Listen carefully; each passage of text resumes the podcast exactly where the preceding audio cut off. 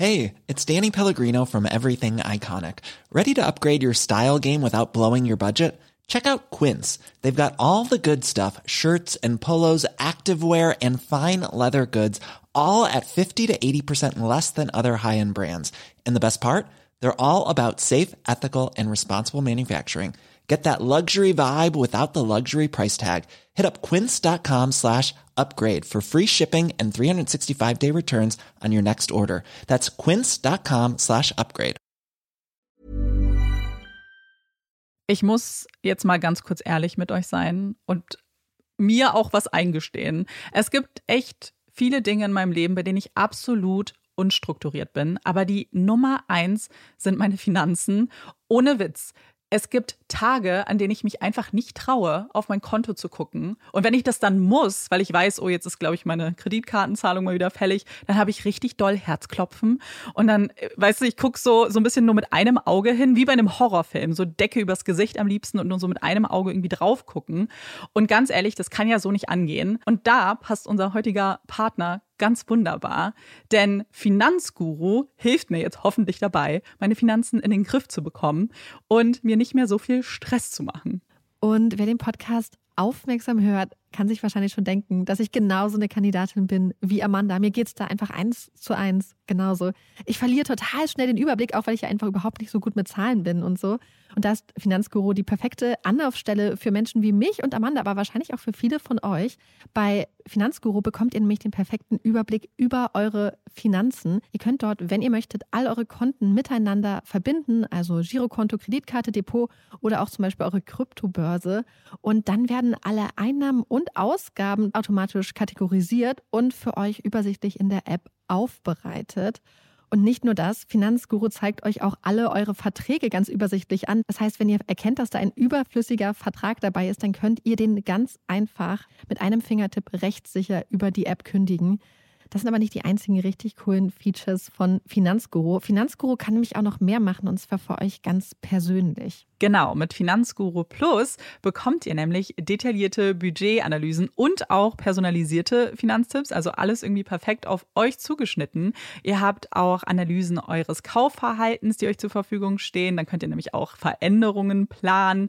Und was ich auch super cool finde, ist die klare Übersicht eurer Ausgaben nach Kategorie, also zum Beispiel Lebensmittel, Shopping, Tanken. Das könnt ihr alles unterteilen. Und das äh, finde ich einfach so viel übersichtlicher und auch viel einfacher dann eben für zukünftige Veränderungen. Veränderungen.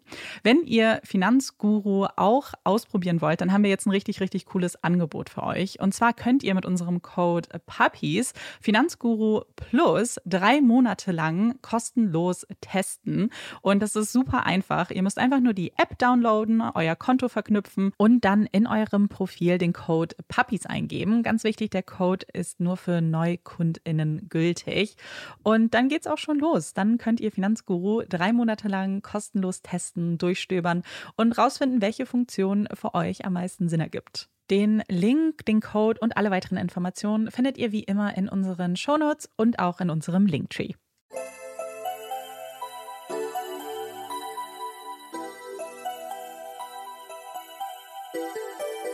Herzlich willkommen bei Puppies in Crime, unserem True Crime Podcast. Ich bin Marike. Und ich bin Amanda. Es ist, es wird euch nicht überraschen, mal wieder sehr, sehr heiß im Studio. Wir zerlaufen. Ja. Ähm, Olaf ist mittlerweile zum Vampir mutiert in den letzten Wochen und geht nur noch um Mitternacht auf den Spielplatz, wo er dann seine Runden dreht und ein bisschen Ball fangen geht, weil es einfach zu warm ist tagsüber. Ich meine, ich weiß nicht, es ist einfach heiß. Wir reden einfach auch wahnsinnig gerne übers Wetter. Wir reden wahnsinnig gerne übers Wetter, weil es ist einfach so ein einfaches Smalltalk-Thema, um so ein bisschen warm zu werden. Aber aktuell, oh, der war gut.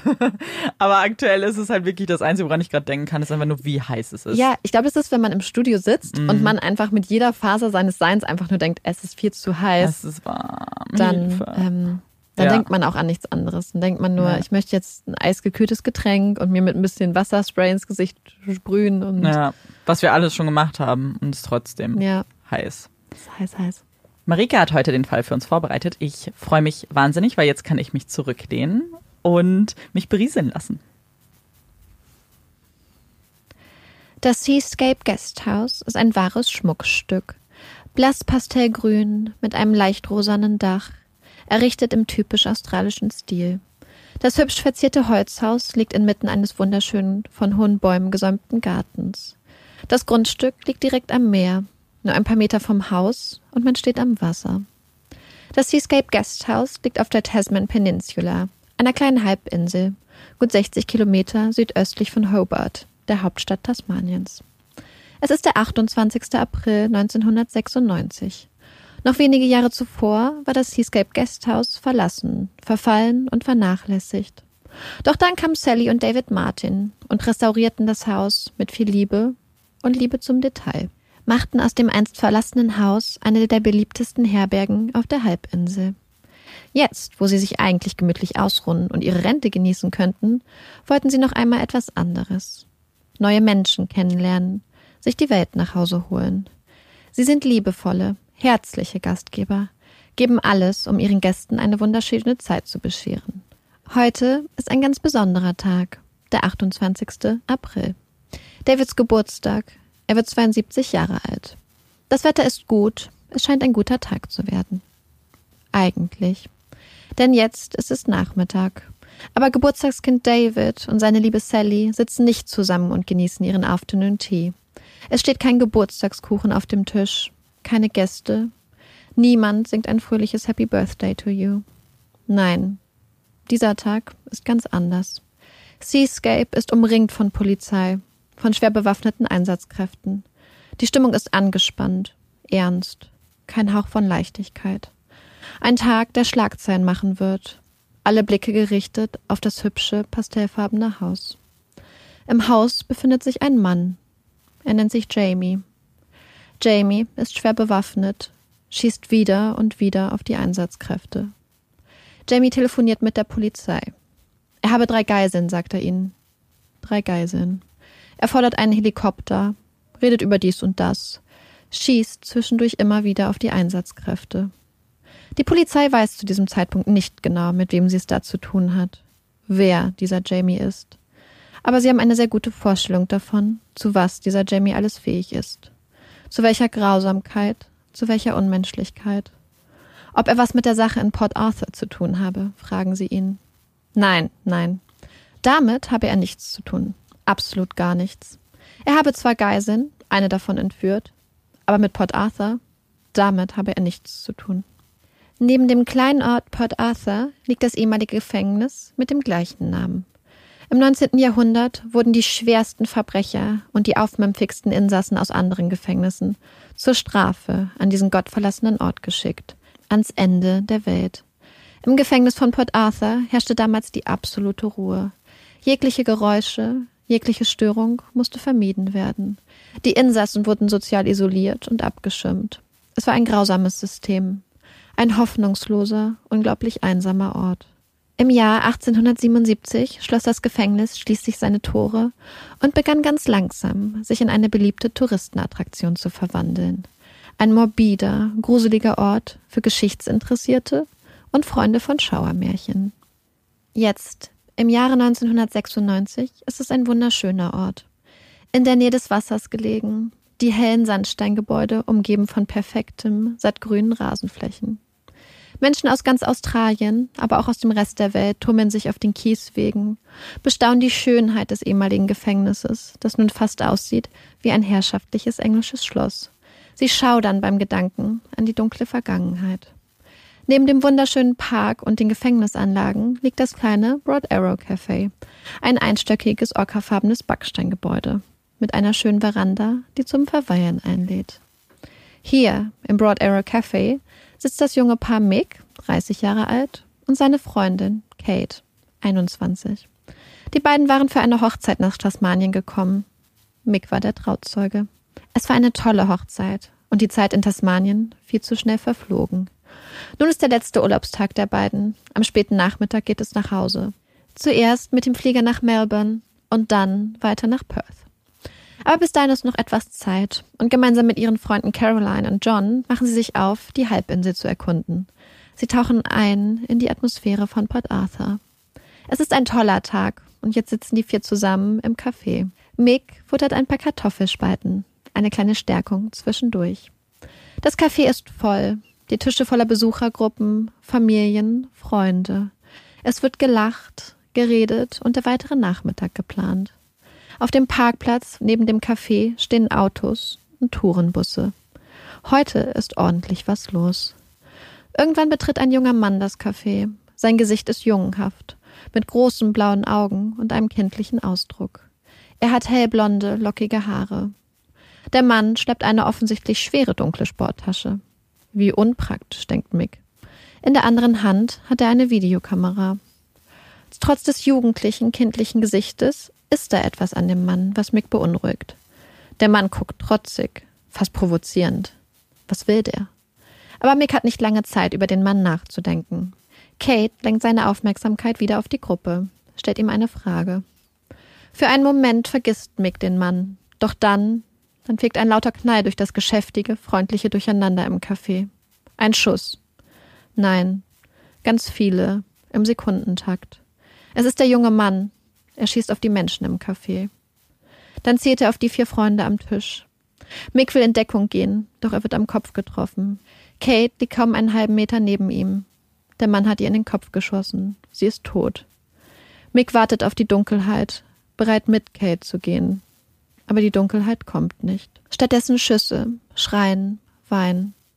Schließlich zieht der Mann weiter, lässt einen Raum voller regungsloser Körper, voller Blut, voller Patronen zurück. Dazwischen Menschen, die einfach nur da sitzen, unfähig, sich zu bewegen. Andere fangen an, Verletzte zu versorgen, sich um sie zu kümmern. Mick, der schon Caroline in Sicherheit gebracht und den Notruf gerufen hat, kehrt immer wieder zu Kate zurück, nimmt sie in den Arm, kümmert sich zwischendurch um andere Menschen, versucht teilzugeben und kehrt wieder zu Kate zurück, nimmt sie in den Arm. Alles gut, Kate. Du kommst an einen sehr schönen Ort. Es wird dir dort gefallen. Dann geht er wieder durch das Café, fängt an, die Toten mit Küchenhandtüchern zu bedecken. Eine kleine Geste gegen die Hilflosigkeit. Während die Schüsse durch das Broad Arrow Café fegten, versuchten Mitarbeiter der Anlage, die Besucher, die draußen unterwegs waren, in Sicherheit zu lotsen. Weg, weg von hier, zur Kirche, weg vom Café. Sie schreien die Menschen an, rufen, hier lang. Sie retten unzählige Menschenleben. Und doch, nicht alle Besucher hören die Rufe und folgen den Flüchtenden. Viele gehen in Richtung des Cafés, angezogen von den Schüssen, eine Nachstellung? Ein Reenactment? Oh, wie aufregend. Sie wollen sehen, was da los ist, sind interessiert, wissen nicht, dass das Drama, dass die Schüsse echt sind. Der Mann schießt auf die Menschen, läuft zwischen den Tourenbussen umher und schießt wieder. Schließlich steigt er in ein Auto. Es ist ein sonnengelber Volvo mit einem Surfbrett auf dem Dach. Er fährt davon. Überall sind flüchtende Menschen. Wer kann, steigt in sein Auto, versucht so schnell wie möglich wegzukommen von hier. Den anderen bleibt nur die Flucht zu Fuß. Nenen Mikak, eine junge Mutter, läuft mit ihren beiden kleinen Töchtern Elena, sechs Jahre, und Madeline, drei Jahre, die Straße entlang. Sie will ihre kleinen Mädchen in Sicherheit bringen. Nur weg von hier. Als sie ein Auto die Straße entlangfahren sieht, ist sie erleichtert. Bitte, bitte, hoffentlich nimmt der Fahrer uns mit. Es ist ein freundlicher, gelber Volvo mit einem Surfbrett. Ein freundliches Auto. Es sieht nach Rettung aus. Aber der junge Mann am Steuer ist kein Retter, sondern ein Mörder. Nanette merkt sofort, dass sie ihr Vertrauen in den falschen Menschen gesetzt hat. Please, please, don't kill my babies, fleht sie den jungen Mann an. Bitte nicht meine Kinder, bitte. Der junge Mann erschießt zuerst Nanette, dann die dreijährige Madeline. Elena, erst sechs Jahre alt, versucht zu flüchten, versteckt sich hinter einem Baum, der Mann folgt ihr und tötet auch sie. Er steigt zurück in seinen gelben Volvo und fährt weiter. Er schießt wenig später die vier Insassen eines BMWs, um mit diesem Auto weiterzufahren. Hält anschließend einen weißen Toyota an. Er schießt die junge Frau auf dem Beifahrersitz, zwingt ihren Freund in den Kofferraum. Dann fährt er weiter, weiter in Richtung Seascape, dem hübschen, pastellfarbenen Gasthaus der Martins. Ein paar Stunden später. Seascape. Jamie ist am Telefon. Oh, wie er sich auf den Helikopter freut. Das wird ein Spaß. Ob er etwas mit dieser Sache in Port Arthur zu tun hätte, wird er wieder gefragt. Nein, nein, nicht Port Arthur. Damit hat Jamie nichts zu tun. Aber es würde ihn interessieren, was genau da eigentlich passiert ist. Jamie redet über die Geiseln, über dies und das. Sagt, die drei Menschen wären noch am Leben. Er macht ihnen Tee. Das sagt er. Aber die Einsatzkräfte haben ihre Zweifel, horchen jedes Telefonat genau ab. Kann man im Hintergrund irgendetwas hören? Etwas, was darauf schließen lässt, dass da noch jemand im Haus ist? Dass da noch jemand lebt? Sie befürchten, dass längst alle Geiseln tot sind. Denn sie hören nichts. Und dann, dann war da noch diese komische Wortwahl. Jamie berichtete, eine der Geiseln in ein anderes Zimmer zu transportieren. Transportieren. Wie seltsam. Sie sind sich sicher, dass er eine Leiche transportiert hat. Irgendwann kommt die Bestätigung. Der Name. Die Polizei hat in dem zurückgelassenen gelben Volvo einen Ausweis gefunden. Jetzt wissen sie, mit wem sie es da zu tun haben. Martin Bryant wird im Mai 1967 in Hobart, der Hauptstadt Tasmaniens, als erstes Kind von Maurice und Carleen Bryant geboren. A Bouncing Boy. Martin ist ein Wonneproppen. Ein hübsches Kind. Er hat hellblonde, fast weiße Haare, ein offenes Gesicht und große, blaue Augen. Doch er ist auch ein anstrengendes, herausforderndes Kind. Eine echte Handvoll. Er nervt oft, sagt seine Mutter. Als Martin schließlich in die Schule kommt, beginnt eine Odyssee für den Jungen. Martin ist anders als die anderen Kinder, lernt langsamer, hat viele Probleme. Er stört den Unterricht, wird aggressiv und provoziert. Die anderen Kinder mobben Martin, quälen den Jungen körperlich und psychisch. Wenn die anderen Kinder ihn nicht schikanieren, wird er ignoriert, ist alleine, isoliert. Die Schule, die anderen Kinder sind Martins Horror. Er will nicht zur Schule, täuscht Krankheiten und Wehwehchen vor, um bloß zu Hause bleiben zu dürfen. Seinen Frust lässt Martin oft an anderen, schwächeren und jüngeren Kindern aus, mobbt nach unten. Wenn andere Kinder Fehler, Probleme haben, freut Martin sich. Er genießt den Schaden anderer. Neben jüngeren, kleineren Schülern malträtiert Martin auch gerne seine jüngere Schwester Lindy oder lässt seinen Frust an Tieren aus. Berichtet stolz, wie er einen Ameisenigel foltert versucht einmal, eine Katze mit bloßen Händen zu zerreißen. Erst als ein anderes Kind einschreitet, lässt er von der Katze ab. Martins Eltern suchen mit ihrem Sohn die verschiedensten Psychiater und Psychologen auf, wollen Hilfe für ihn und für sie. Er hält die verschiedensten Diagnosen, bekommt Medikamente gegen ADHS. Aber Martins Leben wird nicht einfacher. Er hat keine Freunde, wird aus der Schule suspendiert. Seine schulischen Leistungen bleiben schlecht.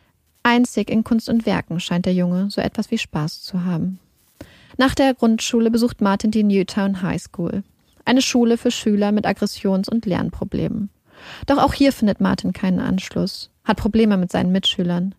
Wenn sie ihn schikanieren, bleibt er meist ganz ruhig. Nur sein Blick erschreckt. Seine Lehrer sorgen sich, dass Martin die ganze Wut, den ganzen Frust in sich hineinfrisst. Mit 16 Jahren verlässt Martin die Newtown High School. Er wohnt weiterhin bei seinen Eltern, hangelt sich von einem Aushilfsjob zum nächsten, erledigt kleine Gartenarbeiten oder verkauft in der Nachbarschaft Gemüse. Die Nachbarn halten den jungen Mann mit den auffälligen blonden Haaren zwar für etwas einfältig und ein wenig sonderbar, aber dafür ist er immer höflich und redet mit ihnen über dies und das.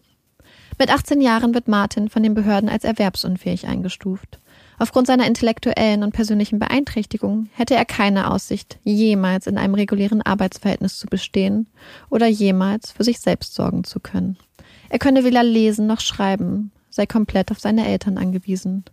Ohne sie drohe dem jungen Mann die komplette Verwahrlosung, der komplette Verfall. Der zuständige Psychiater bescheinigt Martin eine Zukunft ohne Perspektive, ohne Erfolg und ohne Hoffnung.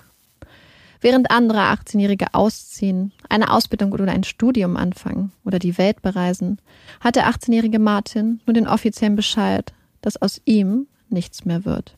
Endstation. Er erhält von nun an eine kleine erwerbsunfähigen Rente, bessert sie weiterhin mit kleinen Aushilfsjobs auf. Doch dann, ein Jahr später, Martin ist jetzt 19, tritt ein Mensch in sein Leben, der alles verändern wird. Helen Harvey, die lebensfrohe und exzentrische Erbin eines Lotterievermögens. Helen Harvey ist Mitte 50, liebt es, Filme zu gucken und hat ein großes Herz für Tiere, die sie zu Dutzenden adoptiert.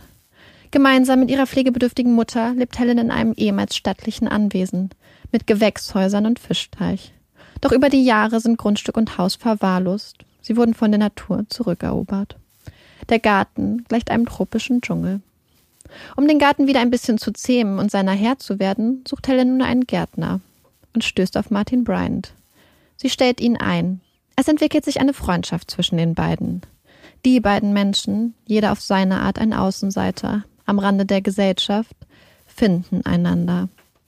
Helen überhäuft Martin mit Geschenken und Aufmerksamkeit, führt ihn und manchmal auch seine Eltern in teure Restaurants. Oft hält man die beiden für Mutter und Sohn. Mitte des Jahres 1990, Martin arbeitet seit gut drei Jahren für Helen, geht ein Anruf bei den Behörden ein. Helen Harvey und ihre stark pflegebedürftige Mutter bräuchten dringend medizinische Versorgung und Pflege. Als der Rettungsdienst eintrifft, bietet sich den Sanitätern ein seltsames, fast verstörendes Bild. Während das ganze Haus fest von einer großen Anzahl an Hunden regiert wird, die das gesamte Anwesen für sich eingenommen haben, bewohnen Helen Harvey und ihre Mutter nur ein Zimmer, die Küche. Ein vollkommen vermüllter, zugestellter Raum. Schimmel, Müll, Dreck. Dazwischen die beiden Frauen in ihren Betten. Während die Sanitäter versuchen, die beiden Frauen zu versorgen und aus dem Haus zu bringen, scheint Helen Harvey, zum Erstaunen aller, jedoch vollkommen klar zu sein. Redet höflich mit den Sanitätern, besteht vehement darauf, dass sie dafür sorgen müssen, dass sich jemand um ihre Hunde kümmert. Und um die über 20 Katzen, die im Gartenschuppen leben. Wenige Wochen später stirbt Helens Mutter. Martin und sein Vater Maurice werden damit beauftragt, das Haus wieder auf Vordermann zu bringen. Es muss entrümpelt und renoviert werden. Bald darauf bietet Helen Martin an, dass er zu ihr ziehen könne. Martin nimmt das Angebot dankend an, denn auch wenn er ein grundsätzlich gutes Verhältnis zu seinen Eltern zu haben scheint, so ist das Zusammenleben doch von Spannung geprägt. Seine Eltern geben sich Mühe, sind immer für Martin da und haben doch große Mühe, ihn im Zaun zu halten. Und jetzt, jetzt ist Martin der Mann im Haus. Bald darauf verlassen Helen und Martin das große Haus mit dem verwachsenen Garten, ziehen auf eine Farm in der Nähe von Port Arthur. Sie erweitern ihren kleinen privaten Streichelzoo, kaufen Pferde, Ponys und ein Schwein. Ein Schwein, von dem die Nachbarn munkeln, es teile sich das Zimmer mit Martin. Doch die Nachbarn wundern sich nicht nur über tierische Zimmergenossen. Der junge Mann mit den blonden Haaren und den blauen Augen ist ihnen suspekt. Er scheint Besuch nicht zu mögen, droht anderen Menschen. Er würde sie erschießen, ruft er ihnen hinterher man meidet ihn. An einem Tag im Oktober, gut zwei Jahre nachdem Martin Bryan zu Helen gezogen ist, ein Schicksalsschlag. Martin und Helen sind auf dem Heimweg, nicht einmal zwei Kilometer von ihrer kleinen Farm. Ihr Auto kommt aus ungeklärter Ursache von der Spur ab, gerät in den Gegenverkehr. Es kommt zum Crash. Martin muss schwer verletzt aus dem Auto geborgen werden. Helen Harvey ist tot. Der Crash wird offiziell als Unfall eingestuft. Doch viele Bekannte und Nachbarn haben Zweifel an dieser Version. Schon so oft hatte Helen erzählt, dass Martin ihr wieder und wieder in das Lenkrad griff. Es war nicht der erste Unfall der beiden. Die Menschen sind skeptisch. Die Zweifel und Gerüchte werden weiter angeheizt, als rauskommt, dass Helen Harvey Martin als Alleinerben ihres beträchtlichen Vermögens eingesetzt hatte. Gut eine Million in Geld und Sachwerten. Martin wusste von dem Testament. Quasi über Nacht wird Martin zum Millionär. Martins Mutter sorgt dafür, dass das Geld nun einer Vermögensverwaltung unterstellt wird. Eine wichtige Entscheidung. Martins Vermögen ist nun sicher. Fast ein Jahr nach dem tödlichen Unfall, im August 1993, Martin ist nun 26 Jahre alt, findet man die Leiche seines Vaters in einem Graben auf Martins Farm. Die Leiche ist mit Gewichten beschwert, an der Haustür ein Zettel. Ruft die Polizei. Ein Abschied? Maurice Bryant war zu dieser Zeit depressiv, wohl auch in psychiatrischer Behandlung. Die Polizei geht von einem Suizid aus. Als man die Leiche seines Vaters auf dem Grund des Grabens findet, ist Martin in der Nähe. Er reißt Witze und albert herum. Die Anwesenden sind irritiert, bedauern den jungen Mann, der so unpassend auf die schreckliche Situation reagiert. Wieder munkeln die Nachbarn. Hat Martin etwas mit dem Tod seines Vaters zu tun? Warum reagiert der junge Mann so seltsam, so, so falsch? Wieder verliert Martin einen der wichtigsten Menschen in seinem Leben. Martin hatte ein gutes Verhältnis zu seinem Vater. Sie verstehen sich. auch wenn es ab und zu Probleme gab. Er war eine Konstante, ein Beschützer, immer für seinen Sohn da. Wieder verliert Martin einen der wenigen Menschen in seinem Leben. Wieder erbt Martin viel Geld. Und wieder reden die Menschen, beäugen den jungen Mann mit Misstrauen und Munkeln. Martin Bryan ist nun ein wohlhabender junger Mann. Er hat ein eigenes Haus, eine Leidenschaft für Fernreisen, fliegt in der Business Class um die Welt, lebt in teuren Hotels und trägt schicke Kleidung. Er achtet sorgsam auf sein Äußeres. Er hat nun all das, was sich andere junge Menschen wünschen. Er, der noch wenige Jahre zuvor eine hoffnungslose, perspektivlose Zukunft bescheinigt bekam. Endstation. Doch auch wenn sein Leben nach materiellen Standards nach Erfolg aussieht, Martins Probleme, sie bleiben. Er sucht weiter nach Anerkennung, nach Aufmerksamkeit und ist doch zu forsch, zu aggressiv in seinen Annäherungsversuchen, überschreitet Grenzen, bringt Menschen in Bedrängnis, lacht, wenn das Gegenüber erschrickt und Angst hat. Man meidet ihn. Im örtlichen Einkaufszentrum bekommt er Hausverbot, nachdem er ein paar Frauen belästigt hat. Die Zeit vergeht. Martin wohnt mittlerweile nicht mehr auf der kleinen Farm, sondern in einem Haus in einem Vorort von Hobart. Es ist Ende April 1996. In zwei Wochen wird Martin 29. Ein Alter, das man seinem jugendlichen, immer noch fast kindlichen Gesicht nicht ansieht. Martin hat die letzten Monate viel getrunken. Oft eine halbe Flasche Sambuka, eine Flasche irischen Sahnelikör sowie diverse Alkoholiker. Dazu leidet er an Schlafstörungen. In den letzten Tagen war Martin oft gereizt, schlecht drauf. Aber heute, am 28. April, scheint der graue Schleier verflogen. Er stellt seinen Wecker auf 6 Uhr. Eine Besonderheit. Martin benutzt fast nie einen Wecker, steht selten so früh auf.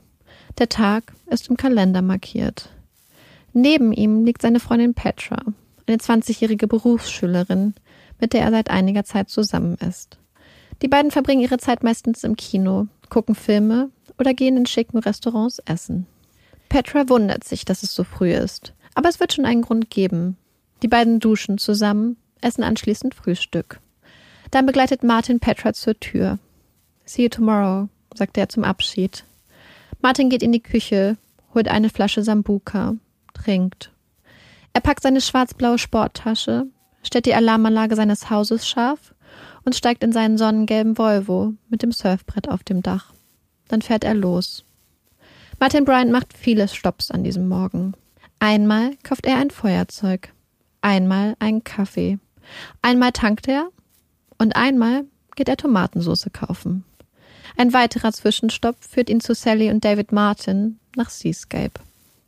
Schließlich fährt er weiter nach Port Arthur, parkt seinen Volvo, betritt mit der schweren, schwarz-blauen Sporttasche in der einen und der Videokamera in der anderen Hand das Broad Arrow Cafe.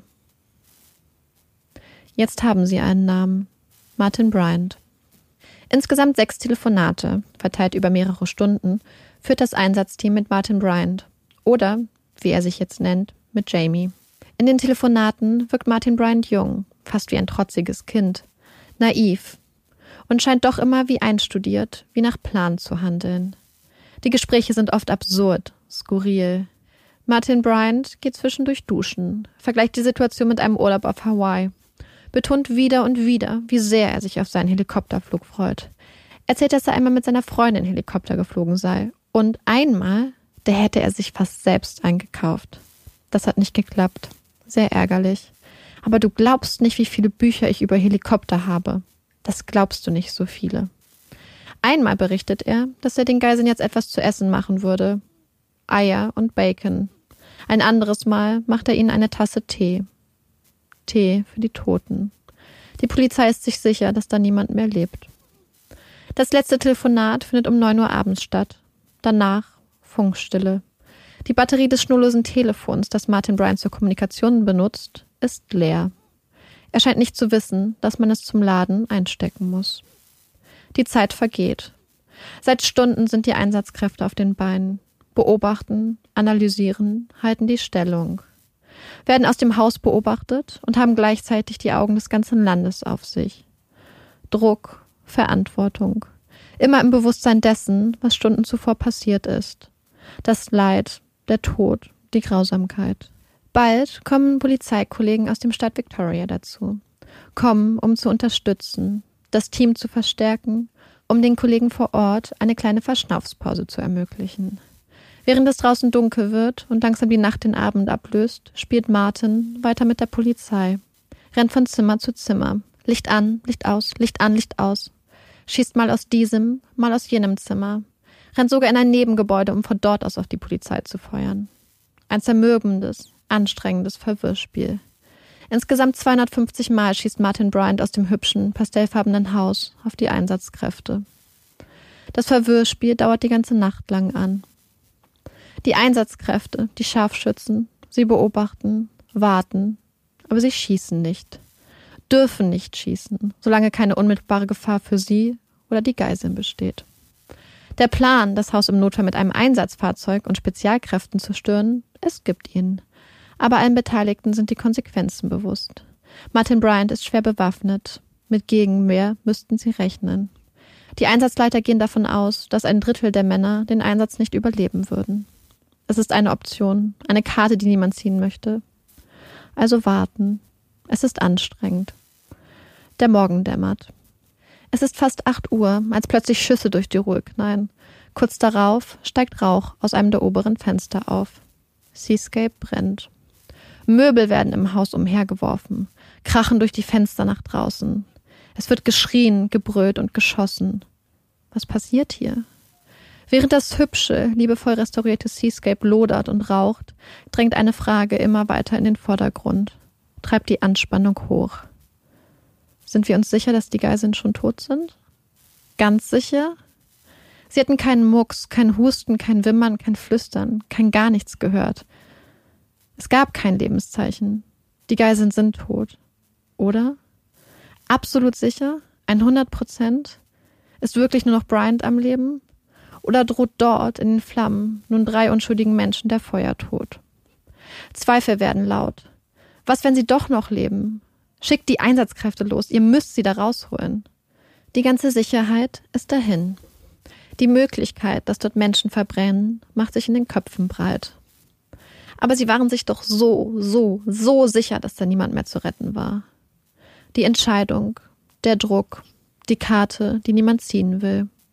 Die Spezialkräfte stehen bereit, sind bereit, das brennende Haus zu stürmen, wohl wissend, dass viele von ihnen nicht zurückkommen werden.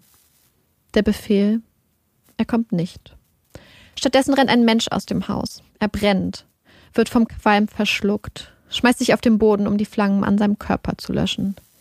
Ist das eine Geisel? Nein, das ist Martin Bryant. Er ist unbewaffnet. Er wird festgenommen. Seascape, das wunderschöne Haus von Sally und David Martin, dem weltoffenen, warmherzigen Ehepaar, brennt lichterloh. Keine der drei Geiseln, Sally und David sowie der 35-jährige Glenn Pierce, kann lebend geborgen werden. Sie waren alle längst tot, als das Feuer Seascape erfasste. Ermordet von Martin Bryant. Insgesamt 35 Menschen ermordet Martin Bryant am 28. April 1996. 35 Leben. Die kleine Madeleine Grace, drei Jahre alt, ein strahlendes Mädchen mit süßen, roten Locken. Ihre Schwester Elena Louise, sechs Jahre alt, die auf Fotos so verschmitzt in die Kamera lächelt. Kate Scott, 21, deren Freund Mick ihr auch nach dem Tod nicht von der Seite weichen wollte. Es sind Töchter und Söhne, Schwestern, Brüder, Ehepaare, die eine große Liebe, der beste Freund, Mütter, Väter, die geliebten Großeltern, das Mädchen mit den großen Träumen. My love, my darling, my babies. Die ersten Tage nach seiner Festnahme verbringt Martin Bryant im Krankenhaus. Es ist das Krankenhaus, in dem auch die Überlebenden seiner Taten behandelt und betreut werden. Eine Zerreißprobe, die die Menschen im Krankenhaus an ihre Grenzen bringt. Dass Martin Bryant überhaupt medizinisch versorgt wird und dann auch noch hier, für einige Menschen unvorstellbar. So unvorstellbar, dass in diesen Tagen mehrere Bombendrohungen gegen das Krankenhaus gerichtet werden. Vollkommen unvorstellbar, absurd, und doch eine ernstzunehmende Situation. Als Martin Bryant schließlich ins Gefängnis verlegt wird, herrscht riesige Erleichterung. Er ist weg. Endlich. Aufatmen. Im Gefängnis lebt Martin Bryant streng bewacht und von den anderen Insassen streng isoliert. Es sind einsame Tage. Immer wieder das gleiche Muster. Nur die Vernehmungen mit der Polizei und die Besuche seiner Mutter und seines Anwalts bieten ein bisschen Kontakt, ein bisschen Abwechslung. In den Vernehmungen bei der Polizei ist Martin lebendig, wirkt teilweise fast ungläubig und erfreut über die Aufmerksamkeit, die ihm hier zuteil wird. Man stellt ihm Fragen, er soll Sachen erklären, alle Augen auf Martin. Er wirkt fast wie ein kleiner Junge, der sich freut, endlich von den großen Jungs zum Fußballspielen gerufen worden zu sein. Aber es geht hier nicht um Fußball. Er ist nicht auf dem Spielplatz. Martin Bryant hat 35 Menschen ermordet. Martin Bryant fertigt Zeichnungen an. Zeichnet mit gelben Buntstiften die Umrisse des Broad Arrow Cafés. Ein schwarzes Strichmännchen, das ist er. Kleine rote Figuren, das sind die anderen Menschen, die Toten. Ende September 1996, unter den erwartungsvollen Blicken Australiens, wird die Anklage gegen Martin Bryant verlesen. Sie umfasst 72 Anklagepunkte. Mord in 35 Fällen, versuchter Mord in 20 Fällen, 15 Körperverletzungsdelikte sowie zwei Brandstiftungsdelikte. Schließlich sind alle Augen auf Martin Bryant gerichtet. Alle warten auf das eine Wort. Not guilty. Nicht schuldig. Zwei Worte. Unerwartet. Ein Schlag ins Gesicht für Angehörige und Überlebende. Nicht schuldig. Wie kann er nur? Versteht er, was er da tut? Die Beweise sind erdrückend, eindeutig, wasserdicht. Schuldunfähigkeit, keine Option. Martin Bryant wurde von mehreren Psychiatern als schuldfähig eingestuft. Er hätte sich zum Zeitpunkt der Tat nicht in einem die Schuld ausschließenden Zustand befunden. Es gäbe keine Hinweise auf eine schwerwiegende psychische Krankheit. Martin Bryants Intelligenz sei mit einem IQ von 66 zwar unterdurchschnittlich in den niedrigsten ein bis zwei Prozent der Bevölkerung und somit stark gemindert, die Grenze zur geistigen Behinderung sei jedoch noch nicht überschritten. Auch seine Einsichts- und Erkenntnisfähigkeit sei entsprechend unterdurchschnittlich. An seiner Schuldfähigkeit bestünden jedoch keine Zweifel so die Psychiater. Nicht schuldig. Die verbleibenden Menschen in seinem Leben, seine Mutter und sein neuer Anwalt, haben nun ein Ziel. Martin muss auf schuldig plädieren. Sein Anwalt versucht auf Martin einzureden, appelliert in seiner Eitelkeit. Martin ist es stets wichtig, dass niemand ihn für dumm, für zurückgeblieben hält. Sein Anwalt nutzt dieses Wissen, warnt Martin eindringlich. Die, die da im Gericht werden den Prozess nur nutzen, um ihn als dumm, als einen Schwachkopf darzustellen. Das willst du doch nicht, oder? Du hast es in der Hand. Sag, dass du schuldig bist. Martins Mutter wählt einen anderen Weg. Sie sagt Martin, dass sie und seine kleine Schwester Lindy sich umbringen würden, wenn er nicht oft schuldig plädiert. Er würde sie nie wiedersehen. Dann wäre er ganz alleine. Dann hast du niemanden mehr. Am 7. November 1996 bekennt sich Martin Bryant schuldig in allen Anklagepunkten. 72 mal guilty. Schuldig, schuldig, schuldig. Aufatmen. Am 22. November wird Martin Bryant vor dem Supreme Court zu über 1000 Jahren Haft verurteilt. 35 mal lebenslänglich. Dazu 37 mal je 21 Jahre. Seit fast 25 Jahren sitzt Martin Bryant nur im Gefängnis. Er hat mehrere Suizidversuche überlebt. Er lebt alleine und isoliert. Die ehemals auffälligen blonden Locken trägt er kurz. Aus blond ist grau geworden. Sein Gesicht ist aufgedunsen. Der junge Mann von damals kaum zu erkennen. Aber wir wollen die Erzählung hier nicht mit Martin Bryant beenden. Denn die Geschichte des 28. April 1996 ist nicht nur die Geschichte des Täters. Es ist die Geschichte so vieler Menschen und eine Geschichte voller Menschlichkeit, voller Güte. Es ist die Geschichte der Menschen im Broad Arrow Café, die füreinander da sind, sich in den Armen halten, erste Hilfe leisten, sich kümmern und einander Kraft geben. Es ist die Geschichte der Parkmitarbeiter, die ihr Bestes gaben, um den Menschen in Sicherheit zu leiten, unzählige Menschenleben retteten, die in den Tatort zurückkehrten, um das Chaos zu organisieren und die Menschen zu versorgen. Es ist die Geschichte derer, die versuchten mit dem Auto zu flüchten. Schnell weg, ganz weit weg. Und die doch anhielten, um andere Menschen mit in die Sicherheit zu nehmen. Es sind die Menschen, die von überall herkamen, um Hilfe zu leisten und die Verletzten zu versorgen, zu trösten und zu beruhigen. Es ist der Mann, der wieder und wieder in das Café geht, für die Überlebenden draußen, nach ihren Liebsten im Inneren schaut, immer wieder die traurige Gewissheit überbringt. Es ist die Geschichte der brillanten und unermüdlichen Arbeit von Einsatz- und Rettungskräften, von Ärztinnen, Krankenpflegern und Sanitäterinnen, von freiwilligen Helfern. Es sind die Menschen aus Australien und der ganzen Welt, die Blumen schicken, Schokolade, die die Krankenhausteams mit Essen versorgen. Es ist das medizinische Fachpersonal aus anderen Städten, das Zeit und Kraft spendet, nach Hobart fliegt, um ihre Kollegen vor Ort zu unterstützen. Es sind Briefe, geschrieben von Kindern am anderen Ende der Welt. Es ist die Geschichte der Angehörigen und Überlebenden, von Ärzten und Ärztinnen, Pflegern, die die Kraft finden, in die Zukunft zu blicken und dafür zu kämpfen, dass sich so etwas wie in Port Arthur nicht noch einmal wiederholt. Die Druck auf die Politik ausüben, den Waffenbesitz in Australien stärker zu reglementieren. Und es sind die kleinen Gesten, die kleinen Momente. Hier ein Auszug aus einem Brief, den eine anonyme Frau aus Kanada schrieb, die Jahre zuvor ihren Urlaub bei Sally und David Martin auf Seascape verbracht hatte. Stellen Sie sich zwei unglaublich rüstige, grauhaarige, neugierige, redefreudige und vertrauensvolle, großelterliche Gastgeber vor. Ihre Freundlichkeit war außergewöhnlich. Während ich auf das Bild blicke, wie Sally und ich auf der Veranda des meermuschelrosafarbenen Häuschens stehen, fühle ich, dass die schrecklichen Umstände ihres Todes nicht ohne ein persönliches Andenken bleiben sollten. Mögen ihre Familien wissen, dass eine halbe Welt entfernt Menschen ihr Andenken bewahren und ihnen ewigen Frieden wünschen. Wow, ähm, erstmal mega der berührende Fall und was ein Typ. Also, ich bin immer noch richtig, richtig baff. Ähm, wo fängt man da an? ich habe ähm, ich habe ja auch am Ende ein bisschen darüber geredet, einmal über die Bemühungen der Angehörigen und Überlebenden und des medizinischen Personals, Druck auf die Politik auszuüben, mhm. was den Waffenbesitz anging. Denn man muss dazu sagen, also ich habe dir schon mal Fotos gezeigt von den Waffen, die Martin Bryant benutzt ja, hat. Gott. Er hat halt geschafft, und es ist in Sekunden Menschenleben auszulöschen, unglaublich viele. Ähm, die Waffen waren unglaublich stark aber er hatte nicht mal einen Waffenschein. Also zu dem Zeitpunkt, er hat die Waffen gekauft, hat sehr viel Waffen auch immer gekauft, fand das immer ganz spannend. Ähm, hat aber nie einen Waffenschein gemacht, weil er Angst hat, dass er die Fragen nicht beantworten kann. Ich weiß nicht Ach genau, so. wie man damals dann Waffen kaufen konnte, ohne Waffenschein, aber scheinbar hat es noch funktioniert. Illegal?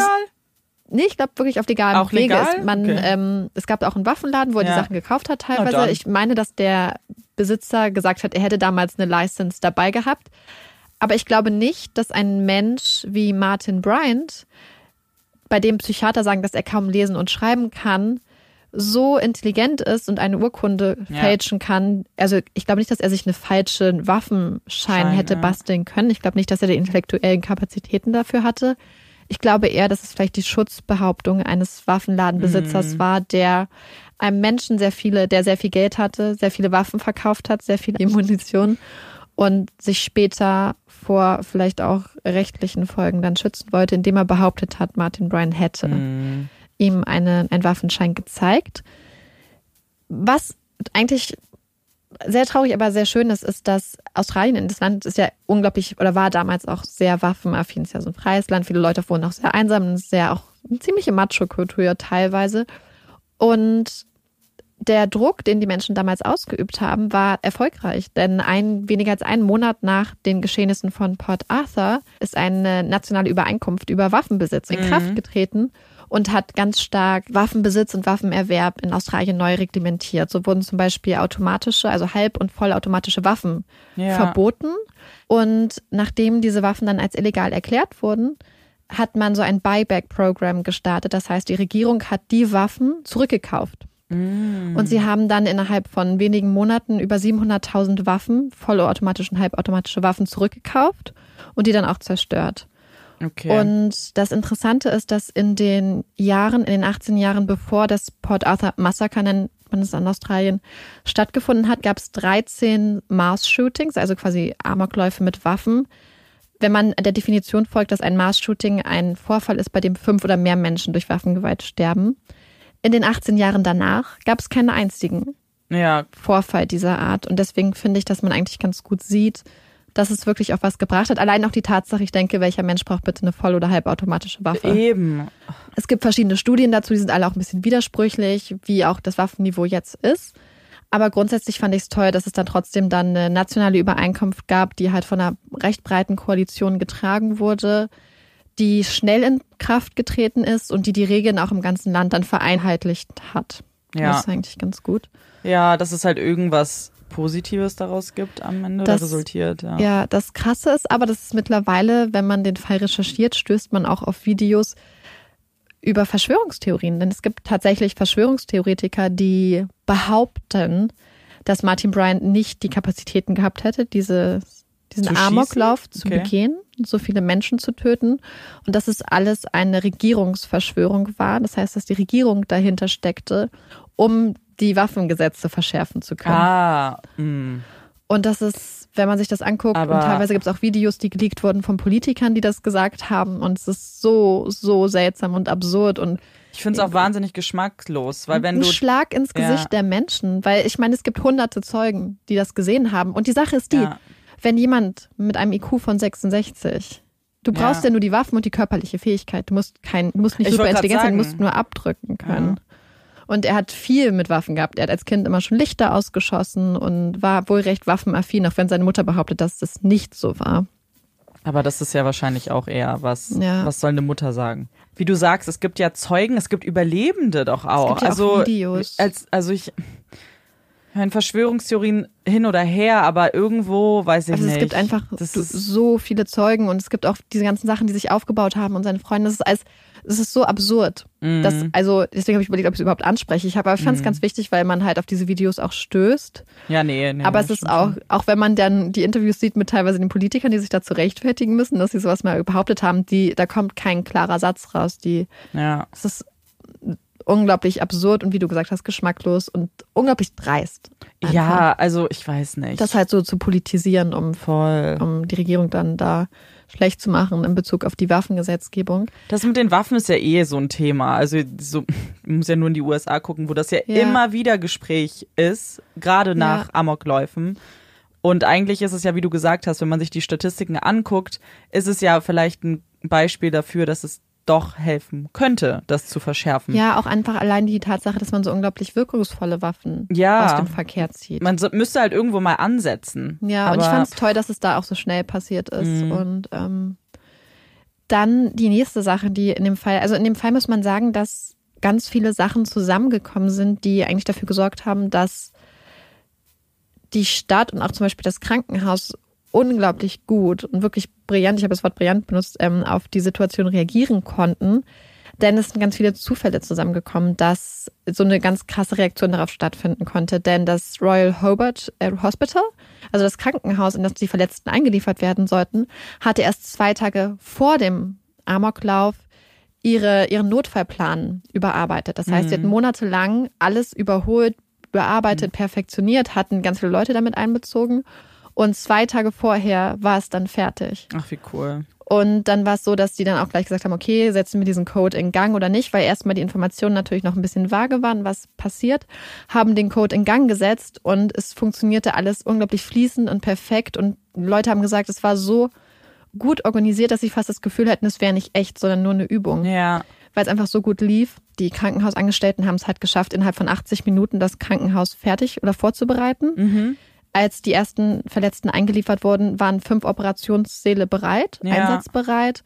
Man hatte 60 Betten leer gemacht und bereitgestellt und das war halt innerhalb von 80 Minuten hat das ganze, Ja. Also das, ich sagen, das ganze Krankenhaus darauf reagiert. Cool. Am gleichen Tag war da der Chef der Chirurgie, der Chefarzt, bei einem Training, bei einer Fortbildungsmaßnahme in der Nähe, wo genau solche Vorfälle besprochen wurden, wo quasi Ja. auch trainiert wurde, wie reagiert man bei einem Mass-Shooting, bei einem Amoklauf. Und bei diesem Training waren ganz viele Kollegen aus ganz Australien, die dann noch vor Ort waren und dann direkt helfen konnten. Ach, bei krass, der ja. Rettungssanitäterstelle war an dem Tag ein Training. Das heißt, es waren 18 Freiwillige vor Ort, die zufällig noch da waren und Mhm. dann gleich eingesetzt werden konnten. Es gab einfach unglaublich viele Zufälle Ja, genau. Die ja dafür Zufall, gesorgt ja. haben, dass es so krass gut lief. So gut, dass halt danach viele ähm, Krankenhäuser auch weltweit dafür, also dann angefragt haben, ob sie diesen Code Brown hieß, der Notfallplan, Mhm. Dann übernehmen könnten als Beispiel dafür, dass es halt so gut geklappt hat.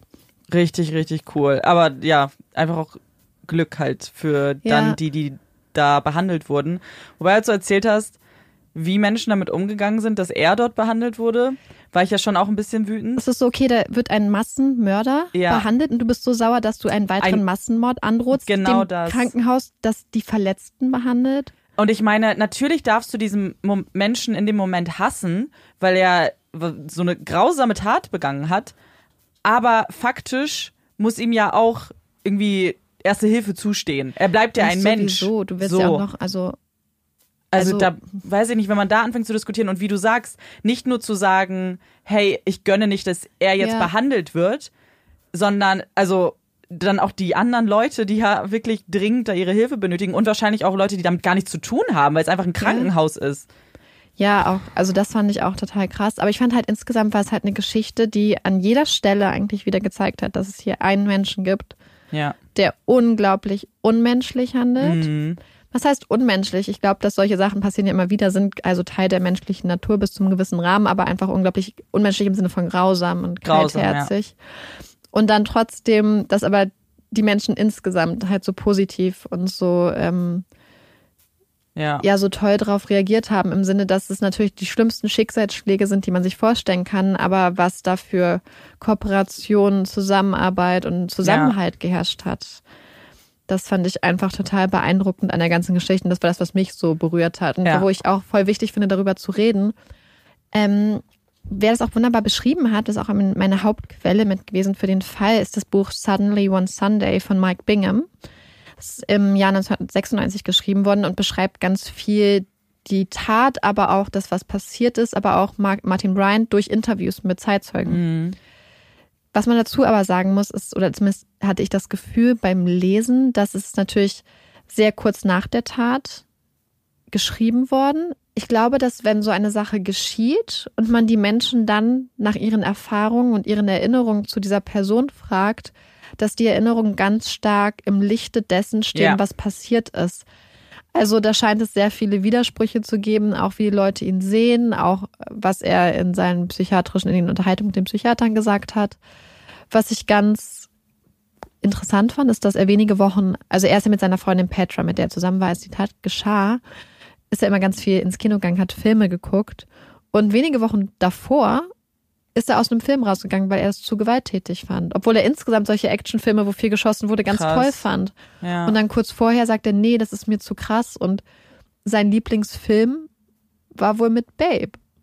Ein Schweinchen Okay. namens Babe zum Beispiel. Und das fand ich so absurd, dann diese, ja, es ist halt so ein richtiger Kinderfilm. Mhm. Sein, sein Lieblings, also er war auch sehr musikaffin, sein Lieblingsmusik war einmal Cliff Richard, aber halt auch der Soundtrack von Lion King. Ja. Und ich finde es so krass, weil ich glaube, ganz viele Leute und mir ging es genauso, haben halt voll viel Probleme, so einen kindlichen Charakter mit der Tat zusammenzubringen und das Wie und Wo und Warum zu verstehen und diesen super komplexen Mensch, der halt Opfer von Mobbing, von Ja. Misshandlungen ist, aber gleichzeitig das Gleiche weitergibt, dann irgendwie in einer Person zu vereinen. Aber das zeigt ja eben, dass es nicht schwarz-weiß ist. Ja. Dass es eben, wenn man sich Täter anschaut, wenn man sich die Vergangenheit der Täter anschaut, dann natürlich haben wir jetzt immer, man sieht schon, Ja. finde ich, einen roten Faden. Aber der Faden selbst ist einfach so unterschiedlich Ja, und nicht so leicht. Stränge drin, ja, ne? genau. Ja, auch warum er zum Beispiel Sally Mart, also Sally und David Mhm. Martin, die Seascape hatten, ähm, der hat sie wahrscheinlich schon am Morgen des Tages umgebracht. Man geht davon aus, dass er ins Haus gegangen ist, den beiden, die, also es ging um so eine Farm, er wollte immer eine Farm von den beiden kaufen. Sie Mhm. haben halt immer abgelehnt und dann sind sie wohl, haben sich darüber gestritten oder haben abgelehnt, Ja. hat er sie wohl an dem Morgen schon getötet und ist dann später wiedergekommen. Aber war immer, hatte immer wohl das Gefühl, dass die Menschen gegen ihn sind, dass er der Gute ist und dass all die anderen böse sind und sich nicht für ihn interessieren und Ja. Gleichzeitig wollte er aber immer Aufmerksamkeit, aber war dann auch so seltsam und das ist teilweise so schwer zu beschreiben, weil es einfach so viele Ja. Vorfälle auch gab. Ähm, aber sonst auch sein Psychiater hat es eigentlich ganz gut zusammengefasst. Er meinte, natürlich suchen die Menschen jetzt nach einer einfachen Antwort, warum Ja. das passiert ist. Aber er glaubt, es war einfach eine, so ein Zusammentreffen aus mentaler Verfassung, Persönlichkeitsstörungen, ganz vielen Zufällen, Frust und Möglichkeiten, die sich einfach so kumuliert haben und sich dann darin dann ja quasi ergossen haben. Aber ich fand es auch so schwer, das zu verstehen, dass das dann einfach ein Mensch ist, der dann auch einen IQ von 66 hat, Mhm. ganz stark an der Grenze einer geistigen Behinderung ist, wo die Einsichtsfähigkeit eines, ich glaube, elf- oder zwölfjährigen wurde gesagt, Mhm. hat. Und das hat für mich schon ein bisschen die Frage der Schuldfähigkeit aufgeworfen. Das habe ich auch überlegt, weil ich weiß nicht.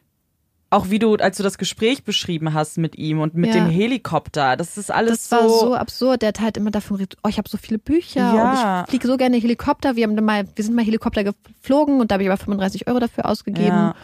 und hat so seltsame Sachen gesagt und auch in den Gesprächen mit der Polizei, in den Aufnahmen, er sieht halt teilweise, also ich glaube, dass er teilweise auf Situationen, die für ihn anstrengend und schwer waren und vielleicht über seine intellektuelle Einsichtsfähigkeit hinausgehen, manchmal überfordert war Mhm. und dann unpassend reagiert hat. Vielleicht zum Beispiel auch beim Tod seines Vaters. Ja. Ich kenne das sogar von mir, dass wenn mir Sachen gesagt wurden, die zum Beispiel mich überfordern, emotional, dass ich dann manchmal unpassend reagiere. So zum Beispiel früher habe ich manchmal einfach dann angefangen zu grinsen, weil es ich so gar nicht wusste Nee, und dann ist es ja. automatisch passiert.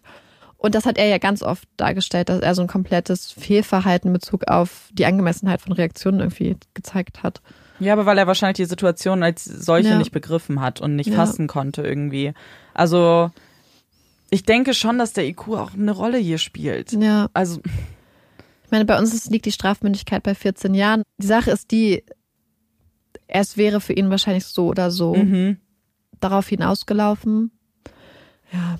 Ach, Ja. ich weiß nicht, es ist einfach so. Ähm, interessant ist noch, dass sein Anwalt, sein erster Anwalt hat das Mandat niedergelegt, Mhm. nachdem er not guilty plädiert hat, weil er wohl davon ausgegangen war, dass er schuldig Ja. plädieren würde. Sein zweiter Anwalt hat es dann ja geschafft, ihn dazu, vielleicht wissen wir es nicht, warum er letztendlich schuldig plädiert hat, hat es aber versucht und hat es total auch ein bisschen daran zugrunde gegangen, dass er Martin Bryant äh, verteidigt hat, weil er das Gefühl hatte, dass er sehr, ihm sehr nahe gekommen ist und dass ihn Ja. so bemitleidet, dass er ihn nicht hassen kann, sondern ihn bemitleidet und mit ihm führt und das Gefühl hat, dass er ihm emotional sehr nahe gekommen ist. Ich glaube, dass dich sowas auch wirklich mitnehmen kann, weil ich finde nicht, dass man ein schlechter Mensch ist, weil man Mitleid mit jemandem Ja. empfindet, der so eine schlimme Tat begangen hat. Ja, Aber das ist natürlich was anderes, wenn du der Anwalt vielleicht bist und dann, Ja. ich möchte da irgendwie auch nicht urteilen, weil in der Situation muss das erstmal sein, aber an sich ist es Ja. der dein Job. Weißt du? ja, ja ich glaube, es- er fand es krass, wie es ihn emotional mitgenommen Ja, hat und berührt hat und dass er da ein keine. Grenzen ziehen konnte, so Ja. wie er sich das vielleicht gewünscht hatte. Ja, das ist dann wahrscheinlich auch eine Ja. krasse Erkenntnis, wenn du eben dachtest, Ja. Mhm. das ist mein Job, das mache ich immer und auf einmal gerätst du an einen Mandanten, wo du Ja. eigentlich dachtest, du könntest irgendwie Ja, neutral deine Arbeit verrichten und dann ist es Geht doch es nicht, anders. aber wie gesagt, insgesamt finde ich es einfach unglaublich wichtig, die Menschen, die Unbedingt. dahinter stehen und deren Geschichten einfach noch zu sehen. Ja. Das ist bei diesen Fällen, glaube ich, auch einfach schwierig, äh, weil wir natürlich den Tätern nicht so eine Rolle geben wollen, aber irgendwie f- ist es ja doch wichtig, darüber zu sprechen, Ja. um Warnsignale zu erkennen oder zu versuchen, das Ganze irgendwie zu Mhm. greifen. Es ist halt, Und auch die ganze Geschichte zu erzählen, weil ich hatte Ja. auch überlegt, wie kann ich das machen, weil wie gibt man dem Täter nicht diesen Raum? Aber dann dachte ich, wenn ich nicht erzähle, gerade Mhm. mit einem Menschen mit so einer Geschichte und so vielen Problemen, ja, wird man der Geschichte auch nicht gerecht und du wirst den Opfern auch nicht gerecht, wenn du diese Sachen aussparst. mhm. Und ähm, ja, aber das, Amanda und ich hatten dann nämlich drüber geredet, weil ich so ein bisschen Ja. Angst hatte, den Fall zu machen und ihm Raum zu geben.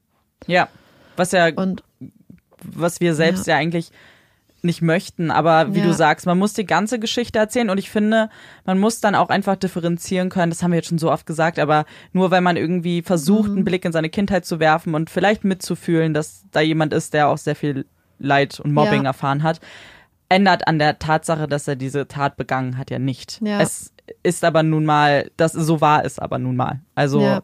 Weiß ich nicht. Dazu sollte man vielleicht auch sagen, dass er wohl bis heute keine Reue gezeigt hat. Ja, Ich glaube, dass er intellektuell und vielleicht emotional nicht in der Lage ist, Reue zu empfinden, weil er nicht diese. aber meinst du, weil Kinder, wenn du jetzt sagst elf und zwölf, Mhm. Ich glaube schon, dass die auch Reue empfinden. man geht aber auch davon aus, dass er eher ähm, eine bestimmte emotionale Tiefe nicht besitzt Okay, und eher oberflächliche Emotionen empfindet, wenn überhaupt. ja. Und so, dass er vielleicht dieses Konzept gar nicht versteht. Das fand ich auch ganz gut formuliert. Das hat jemand geschrieben, wenn er irgendwann mal an diesen Punkt kommt, wo er wahrscheinlich erklären würde, warum er das gemacht hat, Mhm. wäre das wahrscheinlich gar keine Erklärung, weil er so selbstreflektierend gar nicht sein kann. Er nee, kann das glaube ich auch nicht. sich und seine Emotionen und diese Grundlagen, Ja. das ist selbst für, für ausgebildete Psychologen und Psychiater wahrscheinlich kompliziert, aber ein Mensch mit äh, solchen starken Defiziten in diesem Mhm. emotionalen und intellektuellen Bereich wird wahrscheinlich eigentlich gar nicht die Kapazitäten haben, Mhm. das richtig zu analysieren und auch erklären zu können. Nee, da, das glaube ich auch nicht. Ja.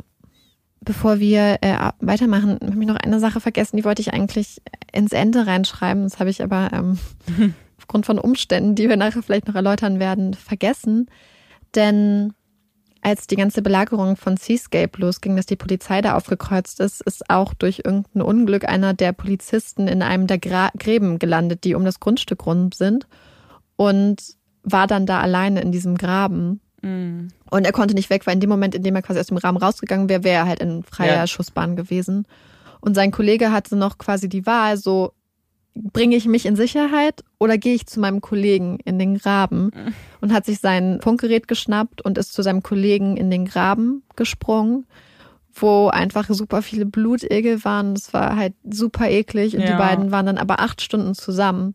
Und ich finde es halt auch wieder so eine Krass, Geschichte, mhm. dass er hätte sich in Sicherheit bringen können und er hat sich gesagt, nein, ich gehe zu meinem Kollegen und die beiden waren dann da zu zweit und da mussten sich natürlich überlegen, so, was machen wir im Zweifel? Okay, im Zweifel rennen wir schießend auf ihn zu, weil egal was wir machen, wir Mhm. kommen eh nicht weg, weil er einfach viel schwerer bewaffnet ist. Ja.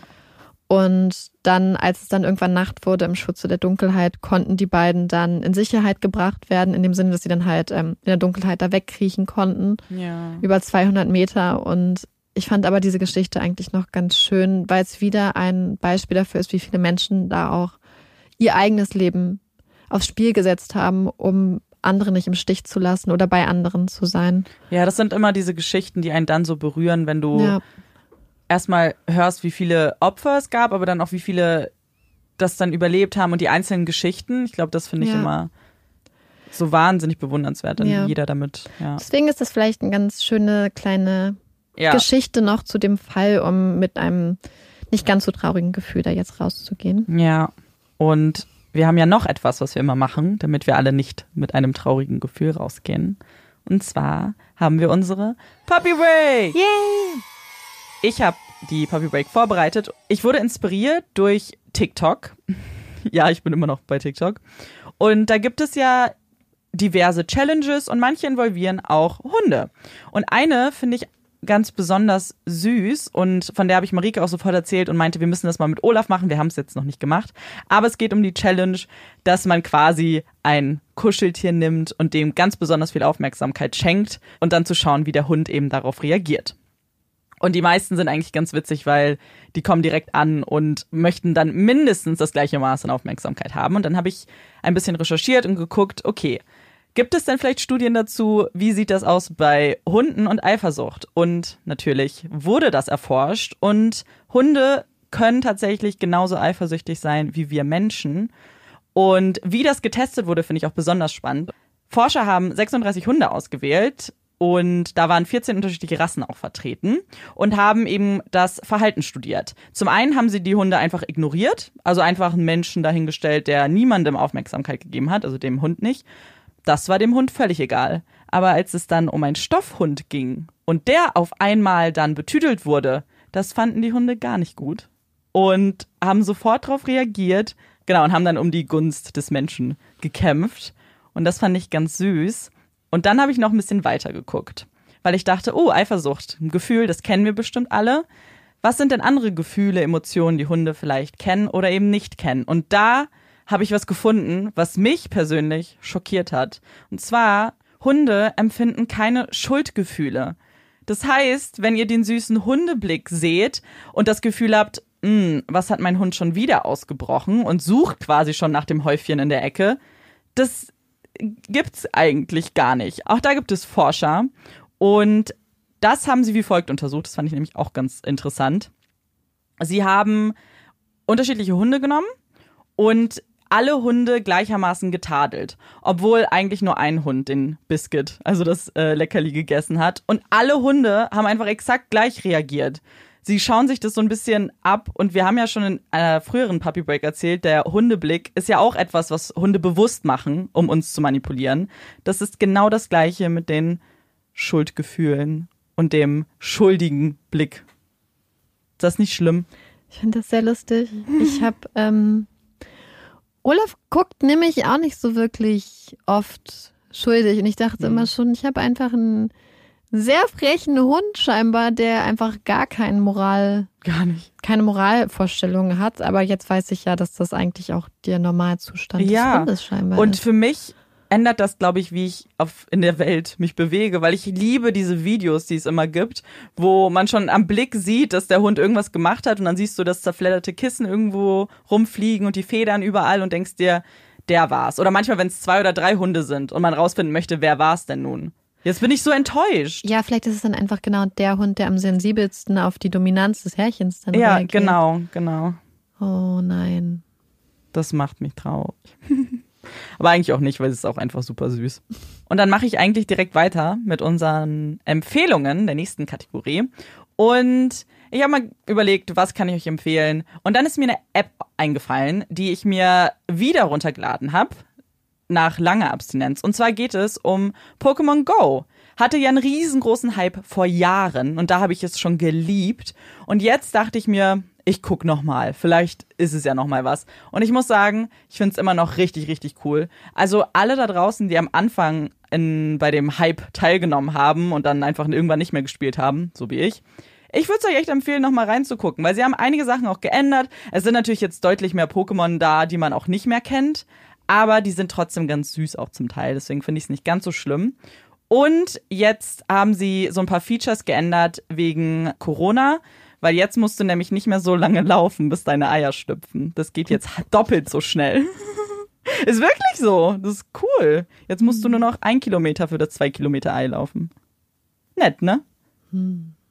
Deswegen, meine Empfehlung ist Pokémon Go. Wer das sowieso spielt und nie aufgehört hat, schreibt mir auf jeden Fall mal, welches Level ihr seid und welches Team ihr seid. Marike hat einfach nur zugehört und kann nichts mit dem anfangen, was ich wahrscheinlich gerade erzählt habe. Nee. Nee. Also, ich habe auch eine Empfehlung, aber ich habe eine Empfehlung, die ich mit einem Hot Take gekoppelt habe. Mhm. Deswegen geht jetzt mein Hot Take Schrägstrich Empfehlung los und ich fange mit dem Hot Take an. Ich persönlich gucke ja nicht so viel Fernsehen, weil ich Fernsehen eigentlich vollkommen überflüssig finde. Mit Fernsehen meine ich Fernsehen. Nicht Netflix, YouTube, irgendwas, sondern Fernsehen. Kein großer Fan davon. Aber es gibt eine Sache, die, für die ich finde, dass sich Fernsehen lohnt und die einfach richtig gut ist und wo ich ganz, ganz großer Fan bin. Und das ist der ESC. Ich finde, dass der Eurovision Song Contest äh, mit das Beste ist, was das deutsche Fernsehprogramm zu bieten hat. Ich liebe es. Ich liebe ESC gucken. Ich liebe auch die Vorentscheide. Wenn ich Zeit hatte, was ich leider in den letzten Jahren wegen meiner Arbeit dann oft, oft nicht hatte, gucke ich gerne alles, gucke es mir an, bewerte die Songs und dann kann man schätzen, wer gewinnt und es, ich, ich finde, es macht so viel Spaß, es ist alles so over the top und man kann mitraten und ich finde es eigentlich auch ganz toll, dass Deutschland, abgesehen von so einer Ausnahme wie Lena Meyer-Landrut oder Michael Schulte, immer gar nicht so gut performt, weil ich finde, da ist irgendwie so eine Entspannung drin, wenn man weiß, man hat eh nichts zu holen und man ist quasi nur für den Spaß dabei. Ich weiß nicht, ich finde es eigentlich ganz angenehm, wenn man in Sachen auch mal so richtig schlecht ist. Und das gucke ich total gerne. Ich liebe den ESC. Es macht mir so viel Spaß. Und das ist auch mein Hot Take. Ich möchte euch nämlich nicht den ESC empfehlen, sondern den wunderbaren Film Eurovision Song Contest mit der wunderbaren Rachel McAdams und dem wunderbaren Will Ferrell in der Hauptrolle oder in den Hauptrollen mit super vielen Leuten, die man kennt in den anderen Nebenrollen. Es ist so ein toller Film, es ist super lustig. Deswegen ist das meine Empfehlung, wenn ihr einfach richtig viel Spaß haben wollt und den ESC mögt, selbst wenn ihr ihn nicht mögt, guckt diesen Film super. Den haben uns auch einige oder mir empfohlen, als ich erzählt habe, wie gro also wie gerne ich Musicals gucke.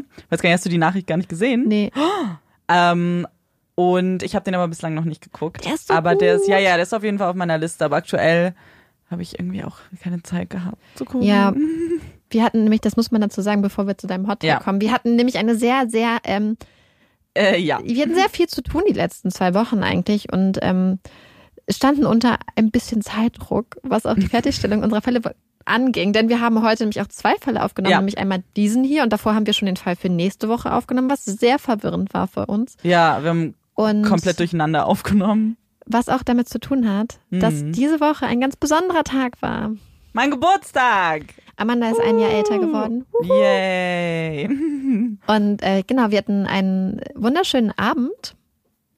Ja, Was jetzt, ge- man muss natürlich sagen, unter den aktuellen Umständen feiert man Geburtstag ein bisschen anders vielleicht, mit ein bisschen mehr Abstand und Draußen an der frischen Luft, was gut ist, wenn es war man. total schön, Ja. muss man dazu sagen. Ja. Und, ja. Aber es war auch sehr lang.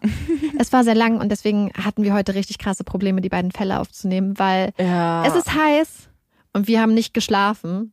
Nee, Wenn wir uns versprechen, seht es uns nach. ihr, immer, ja, ihr immer. müsst jetzt bitte, bitte, bitte noch mehr Verständnis uns Ja, und wenn wir unsere Gedanken nicht ganz so klar geäußert haben, dann könnte das eventuell auch einfach am Schlafmangel liegen, weil ja. wir sind spät ins Bett und um 10 Uhr morgens saß man dann wieder am Schreibtisch und hat weitergetippt. Genau, Marike hatte den Fall noch äh, nicht fertig. Und, oh. Aber wir haben es geschafft. Wir sind hier. Ja, Es ist im Kasten. wir haben noch nicht gespeichert, deswegen Amanda, Klopf auf Holz. Tu, tu, tu. Das ist was, was wir übrigens so behind the scenes, ähm, wir vergessen immer zu speichern. Wir machen ein großes Ja. Speichern am Ende und das werden wir so lange so machen, bis mal eine ganze Folge weg ist. Ja. Und wir dann weinen.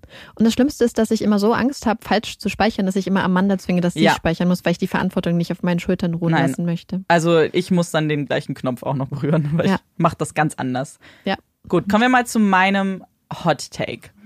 Und der ist ganz wichtig. Ich habe Marike sofort von ihm erzählt und ich, ich nehme es jetzt mal nicht vorweg. Marike kann gleich selber sagen, was sie davon hält. Und zwar, Radlerhosen sind das aller, allerbeste, was es gibt auf der Welt.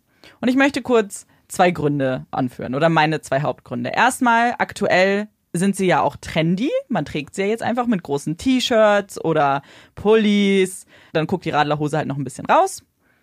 Und das finde ich mega cool und mega entspannt und sehr, sehr lässig.